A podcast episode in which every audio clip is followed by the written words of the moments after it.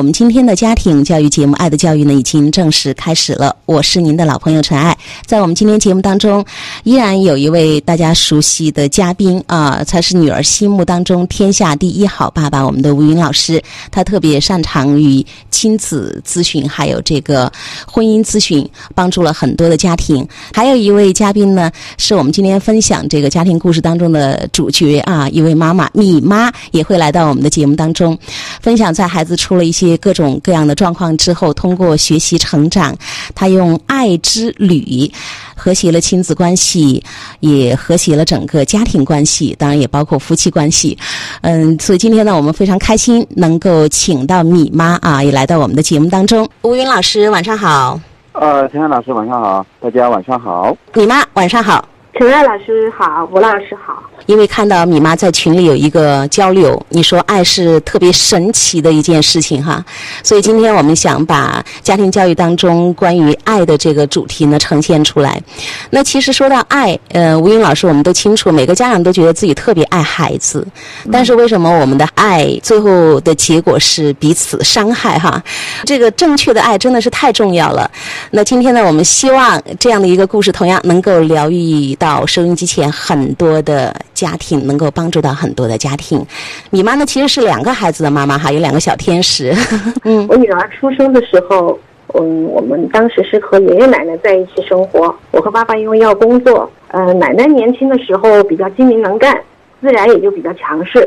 家里因为月嫂、保姆和孩子的教育观念等问题，也一直吵吵闹闹的不断。家里人多，但其实大家都自顾不暇，谁都没有认真陪伴过她。偶尔有过亲子阅读，可惜也没有坚持下来，日子就这样浑浑噩噩的过着。我们也觉得孩子都是这样长大的。直到他上了幼儿园，我们开始发现他自卑，不爱说话，爱生气，爱发火，不会交朋友。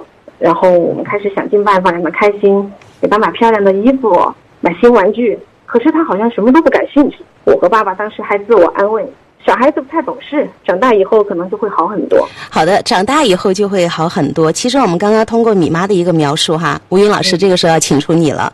你看孩子呢，就是妈妈说是在吵吵闹闹当中长大的，然后在这个过程当中呢，大家其实对于孩子的陪伴好像也没太用过心，所以孩子上幼儿园之后，妈妈发现了一些问题：自卑，不爱说话，爱生气，爱发火，还不会交朋友。其实单拎出来每一条都会让家长很焦虑的，对不对？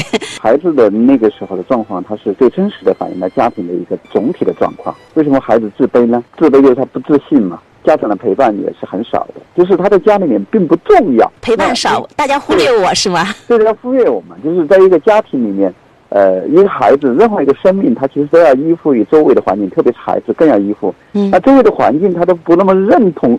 结果他没那么认可我，那我当然是自卑的。就是我在我最重要的人心目当中并不重要，我怎么自信呢？啊，这个打击有点大。第二个呢，就是说不爱说话，那个跟自信也是有关系嘛。我不好去表达，然后还讲了一个不善于交朋友，爱生气，这两个东西就像家人和家人之间，他们的吵吵闹闹也是不交朋友嘛。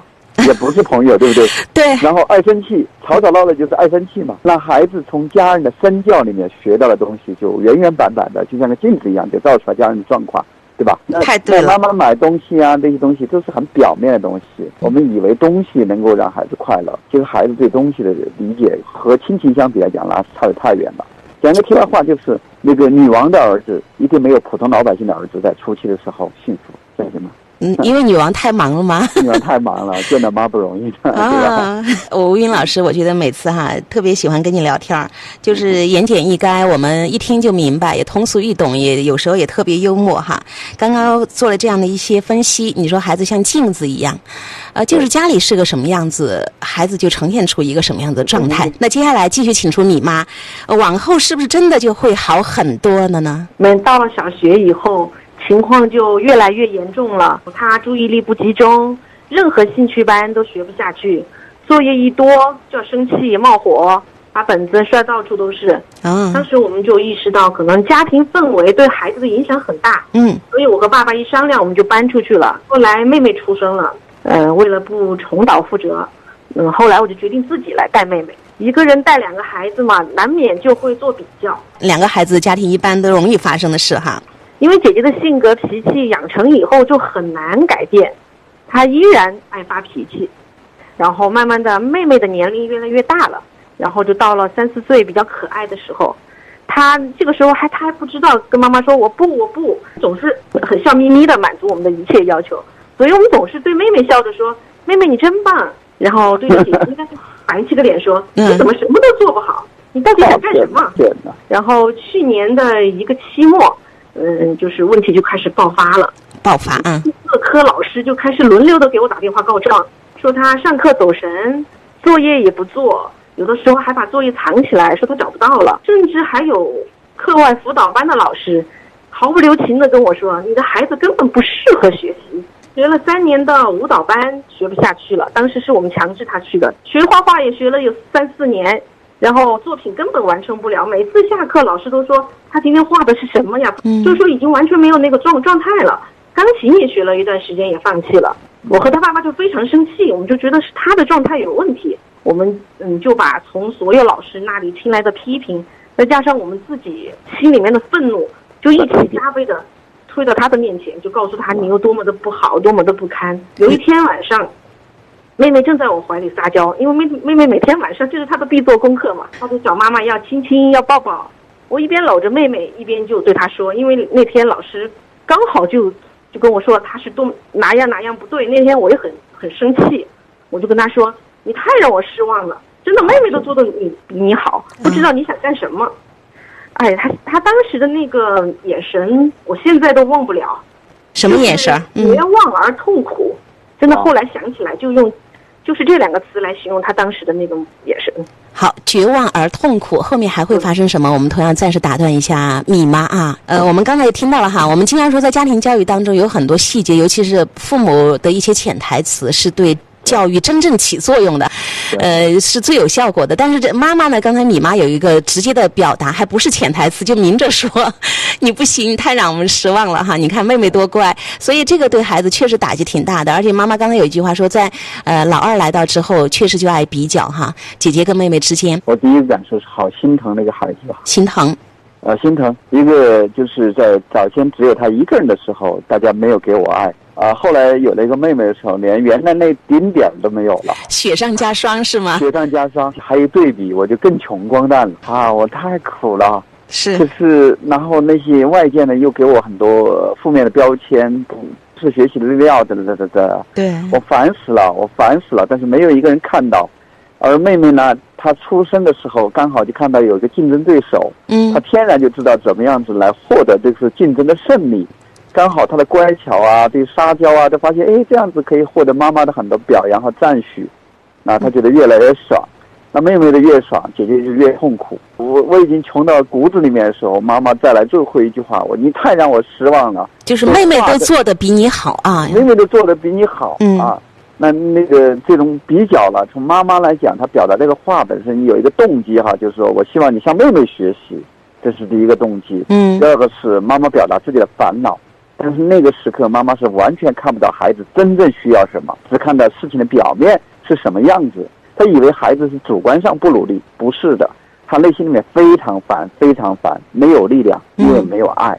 没有爱，所以妈妈说，当时孩子的那个眼神她忘不了，就是又绝望又痛苦。对于一个小学生来说哈，绝望和痛苦，我觉得好像经常是我们大人在受到剧烈的创伤的时候，好像才会有这样的一些个感受。但是现在孩子们那个眼神，你看妈妈是感受到了。好在呢，妈妈在说了那个话之后啊，有一个小小的觉知，看到孩子这么痛苦绝望，当时有没有打动到你一点点，或者觉得自己话有点说过了？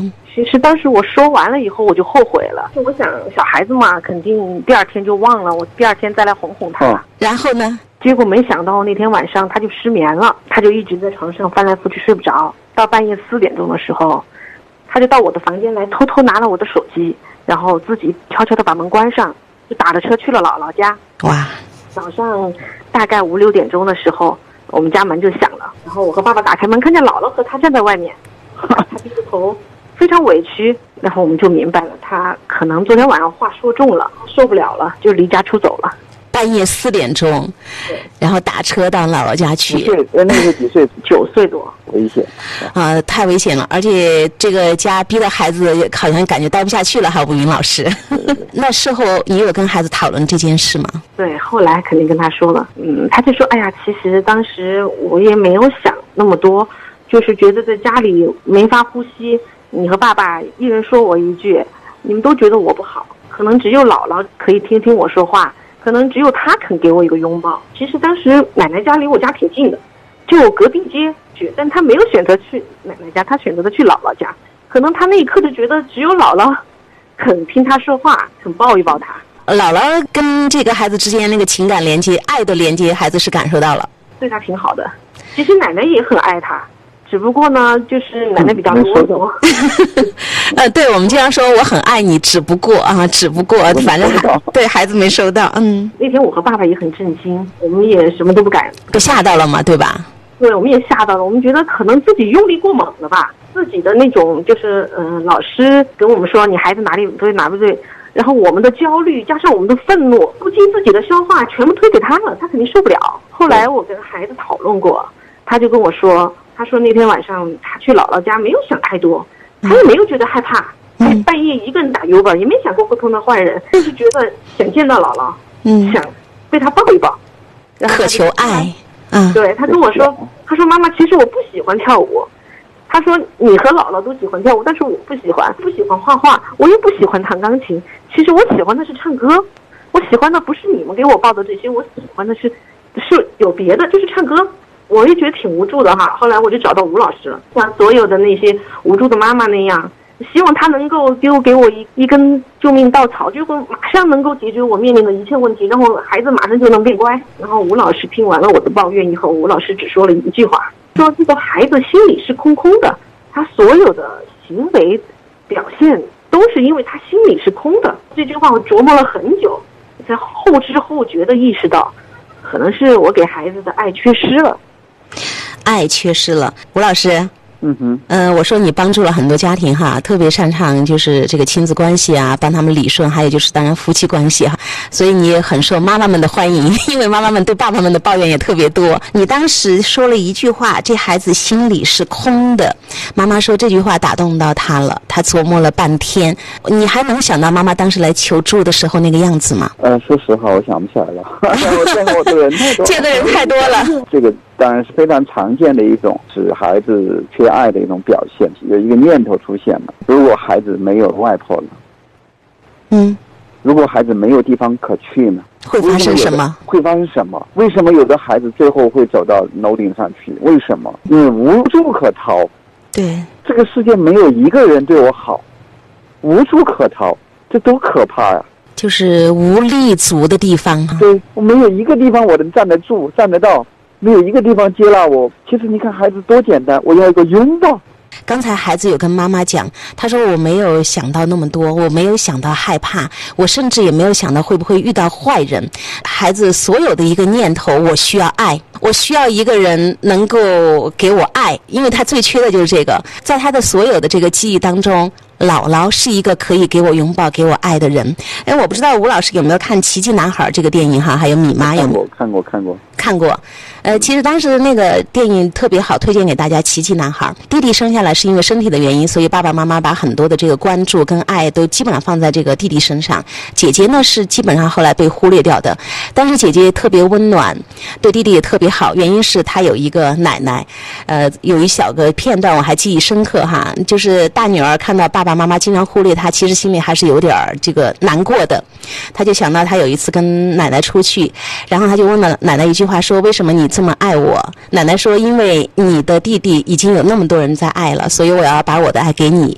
就是这个东西是很疗愈的，对吧？就家里有一个人，在整个家庭里面或家族里面有一个人，如果曾经给过孩子这样的温暖，其实在很多绝境的时候，这个是可以救命的。我觉得你刚才是的。你妈，你发现问题，然后找到了吴老师，也想明白了孩子所有的问题的根源是什么。你觉得当时你琢磨了半天，你后来总结是什么，然后采取了又些什么样的行为来弥补、来改正？我意识到可能是我跟他沟通的方式有问题，好像就是在发泄我都不满，说一些重话他能够改变，其实就重话听了孩子是消化不了的。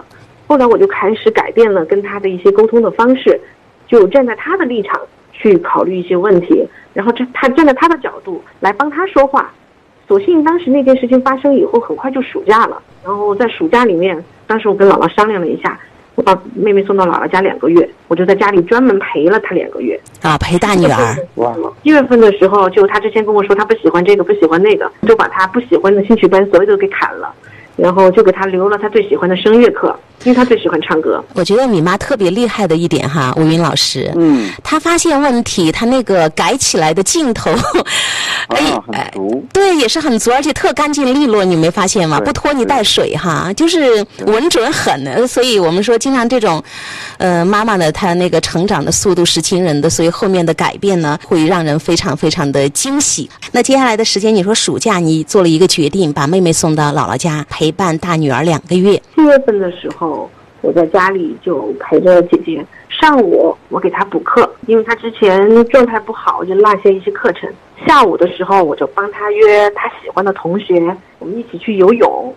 晚上我们就一起在家里，我跟她一起追剧。我给她推荐的一些科幻片，哈利波特、纳尼亚传奇，都是他们这个年龄比较喜欢的。因为以前上课的时候都不太允许她看电视，所以暑假的时候我就主动给他推荐，我就陪他一起看，然后给他讲，给他讨论。我陪他一起看他喜欢的书，他喜欢看历史，他偶尔也会很好奇我喜欢看的书《三体》讲的什么内容，他会跟我一起讨论。那我这个是吧，有个小小的打断哈，你看妈妈开始给孩子补课了，补课孩子落下这么多，我们都知道一说作业家里鸡飞狗跳。是的，因为以前就把他丢给老师嘛，给他报了很多补习班，因为每个孩子他不一样，我就发现我的孩子他可能更适合有些东西妈妈带着他去补。如果说补基础的话，可能我觉得我比较了解他，每天跟他在一起应该怎么去给他补习，应该怎么控制他的情绪，掌握他学习的进度，我来做这个事情可能会比较好一些。结果真的还挺好是吗？结果对，他进步挺大的，所以也挺好的。那看来妈妈在辅导作业方面有天赋哈，没有跟孩子产生这个剧烈的冲突。吴云老师，会不会是因为除了补课这一项，妈妈其实做了更多的一些工作，可能这个让孩子有了温暖的感受，就愿意听妈妈的一些个安排和建议，包括指导辅导。刚才那个米妈做了一些事情哈，我听了2个重点和意识的，第一个是把妹妹送到外婆家，哇，这个事情的象征意义太大了啊！有什么意义啊？我是唯一的妈妈，唯一的爱，我竞争赢了，对，就是我妈妈终于看到我了，我在她心目当中很重要了，这个太重要了，不仅仅是说有更多的时间，而是送走妹妹这个瞬间，她是非常开心的，她是非常自在的。这个战争我打赢了是吗？这个战争我打赢了。其实那个姊妹之间，她一定是有竞争的。说我赢了，而且赢得了妈妈的全然的爱，她全心全意的陪我。你想这样的待遇哈，对一个穷人来讲，她多么富有啊，对吧？太有钱了哈，2个月的时间，对，太有钱了，对不对？第2个就是说，妈妈做了很多尊重，尊重是什么呢？就是不喜欢的东西，她给我砍掉了，保留了我喜欢的东西，尊重我。第3个。妈妈给了我很多，增加了很多趣味啊！她给我推荐《纳尼亚传奇》啊，《哈利波特》这些电影啊。原来妈妈是在乎我快乐的，而不是只在乎我学习的。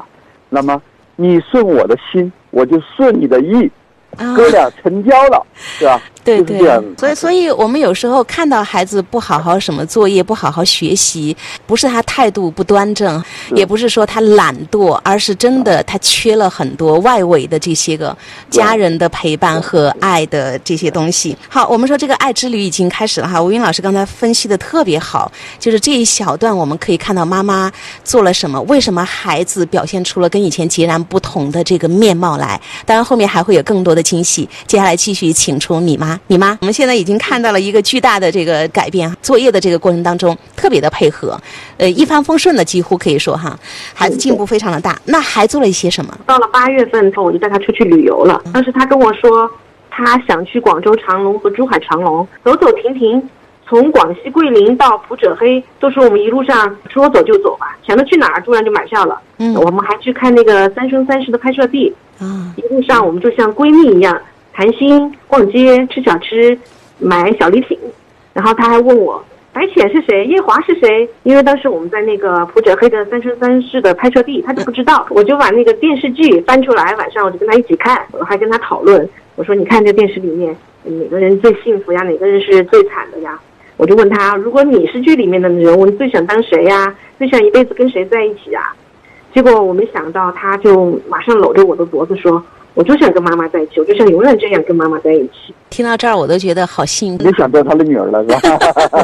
真的想来一场说走就走的爱之旅哈，真的太幸福了。我们在外面大概玩了有3个多星期吧，大半年后一路上我没想到随时都会找我要抱抱和亲亲，因为我以前想着他那么大了应该是个大孩子的样子了，但是没想到他随时都是妈妈抱抱，妈妈亲我一下，就像他2、3岁时候的那样。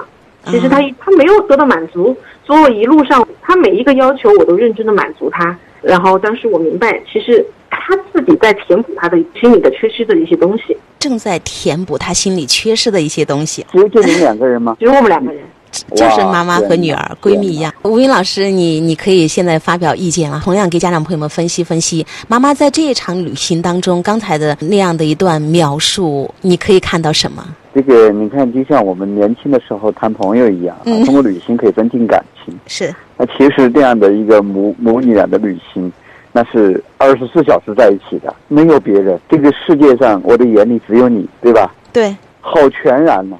而且不仅仅是时间空间的全然在一起，关键是妈妈和孩子的心是全然在一起的，这个来得太好了。米妈，抱歉我问一个问题，你当时找我是通过微信找我还是面对面找我？是微信啊，微信找我聊得好，因为微信找我的人太多了啊。但是像你这样的大彻大悟的人，我觉得不是我有多厉害，而是你本身有多厉害。哎，真的是过去那么忽略的没有爱的表达的状态，突然间那么会爱的表达啊，这个真的很棒啊！妈妈说，孩子当时随时要抱抱要亲亲，其实就是9、10岁是吧？最多快10岁了。对，9岁多，一个9岁的女孩，妈妈说其实就像个小大人一样，但是要亲亲要抱抱，随时的。妈妈说像2、3岁的样子，我都认真的满足她。这几个字特别关键哈，吴云老师，就像你说的，我们很多家长觉得我不爱孩子，或者是以前爱错了，我一定要改，我要用心的陪伴，我要有高质量的陪伴。但是说到做不到，其实，在很多那个专业的术语里面哈，吴云老师，我们这儿可以小小的聊一下，孩子们在弥补那个空洞、弥补早年缺失的时候，他会有退行这样的一个行为，对吧？对。他就一定要回到婴儿那个状态，回到他小时候就是最受伤的、最舒服的一个状态。对，他重新长大。一回就这个意思，重新成长一次，重新过一下、对，所以倒带对，所以你看妈妈说我都认真的满足她，这个是很难做到的。为什么很多家长特别痛苦，说我知道啊但是我做不到啊，他们就常常在这个知道跟做不到之间特别痛苦纠结，然后反反复复的就是跟孩子之间的各种战争。但是米妈大彻大悟，这点啊，对，必须给你点赞哈，竖两个大拇哥。好的，那这样的一个爱之旅，我们都看到了，孩子那个时候已经是用这个体会到的爱，妈妈滋养到他了，所以他说我愿意跟妈妈在一起。我觉得2个彼此滋养的关系，爱的这个流动，真的是太让人幸福的一刻了。那后面很多家长想知道，孩子真的因为这样的一场爱之旅，2个月的时间的陪伴，他有惊喜的变化吗？因为有时候真的家长特别注意那个变化，孩子是不是变好了，他们特别关注。妈妈可以呈现一下，就是那个我们当时那次旅行结束以后，其实我们2个都意犹未尽。后来我们就约定每一个暑假都来一场说走就走的闺蜜之旅。好棒！就我们2个人，开学以后他真的就发生变化了。这就是我这2个月的陪伴在他身上起了很大的变化。老师就开始表扬他了，每次老师见到我说，哎呀，他的真的这学期变化太大了，真的很棒。然后他自己也开始主动要求我给他报一些比赛，他是喜欢唱歌嘛，说妈妈我喜欢唱歌，但是我的舞台经验不太够，要不你给我报一些比赛吧，我去试试。然后我就刚开始给他报了一个艺术人才大赛嘛，我说你去试一试。结果他去就得了第1名，然后他非常开心，就找到了自信。后来在爷爷的鼓励之下，他也尝试开始学习朗诵，就参加了4川省第1届朗诵大赛，当时他就得了第2名，他回来还是挺高兴的。然后就在同一年，他还考入了他自己梦寐以求的成都市童声合唱团，他一直想去那里。现在的他每天放学回来都会开开心心的跟我讲他的小秘密，写作业的时候经常都会忍不住唱起歌来，我都不忍心打断他。快乐的孩子其实做作业的时候效率特别高，你知道吗？他唱就让他唱吧，不用打断。有的时候他如果生气了，他还会主动过来道歉，说妈妈对不起，我错了，我爱你。真的，我觉得爱就像启明星，那迷路的孩子回到了我的身边，我觉得真的爱太神奇。我也终于明白了，孩子的问题其实就是家长的问题，要自己改变了，环境改变了，孩子才会改变。好，聊到这儿，我相信其实吴云老师应该特别开心哈。你看妈妈微信咨询了你之后，你会让一个家庭这样脱胎换骨。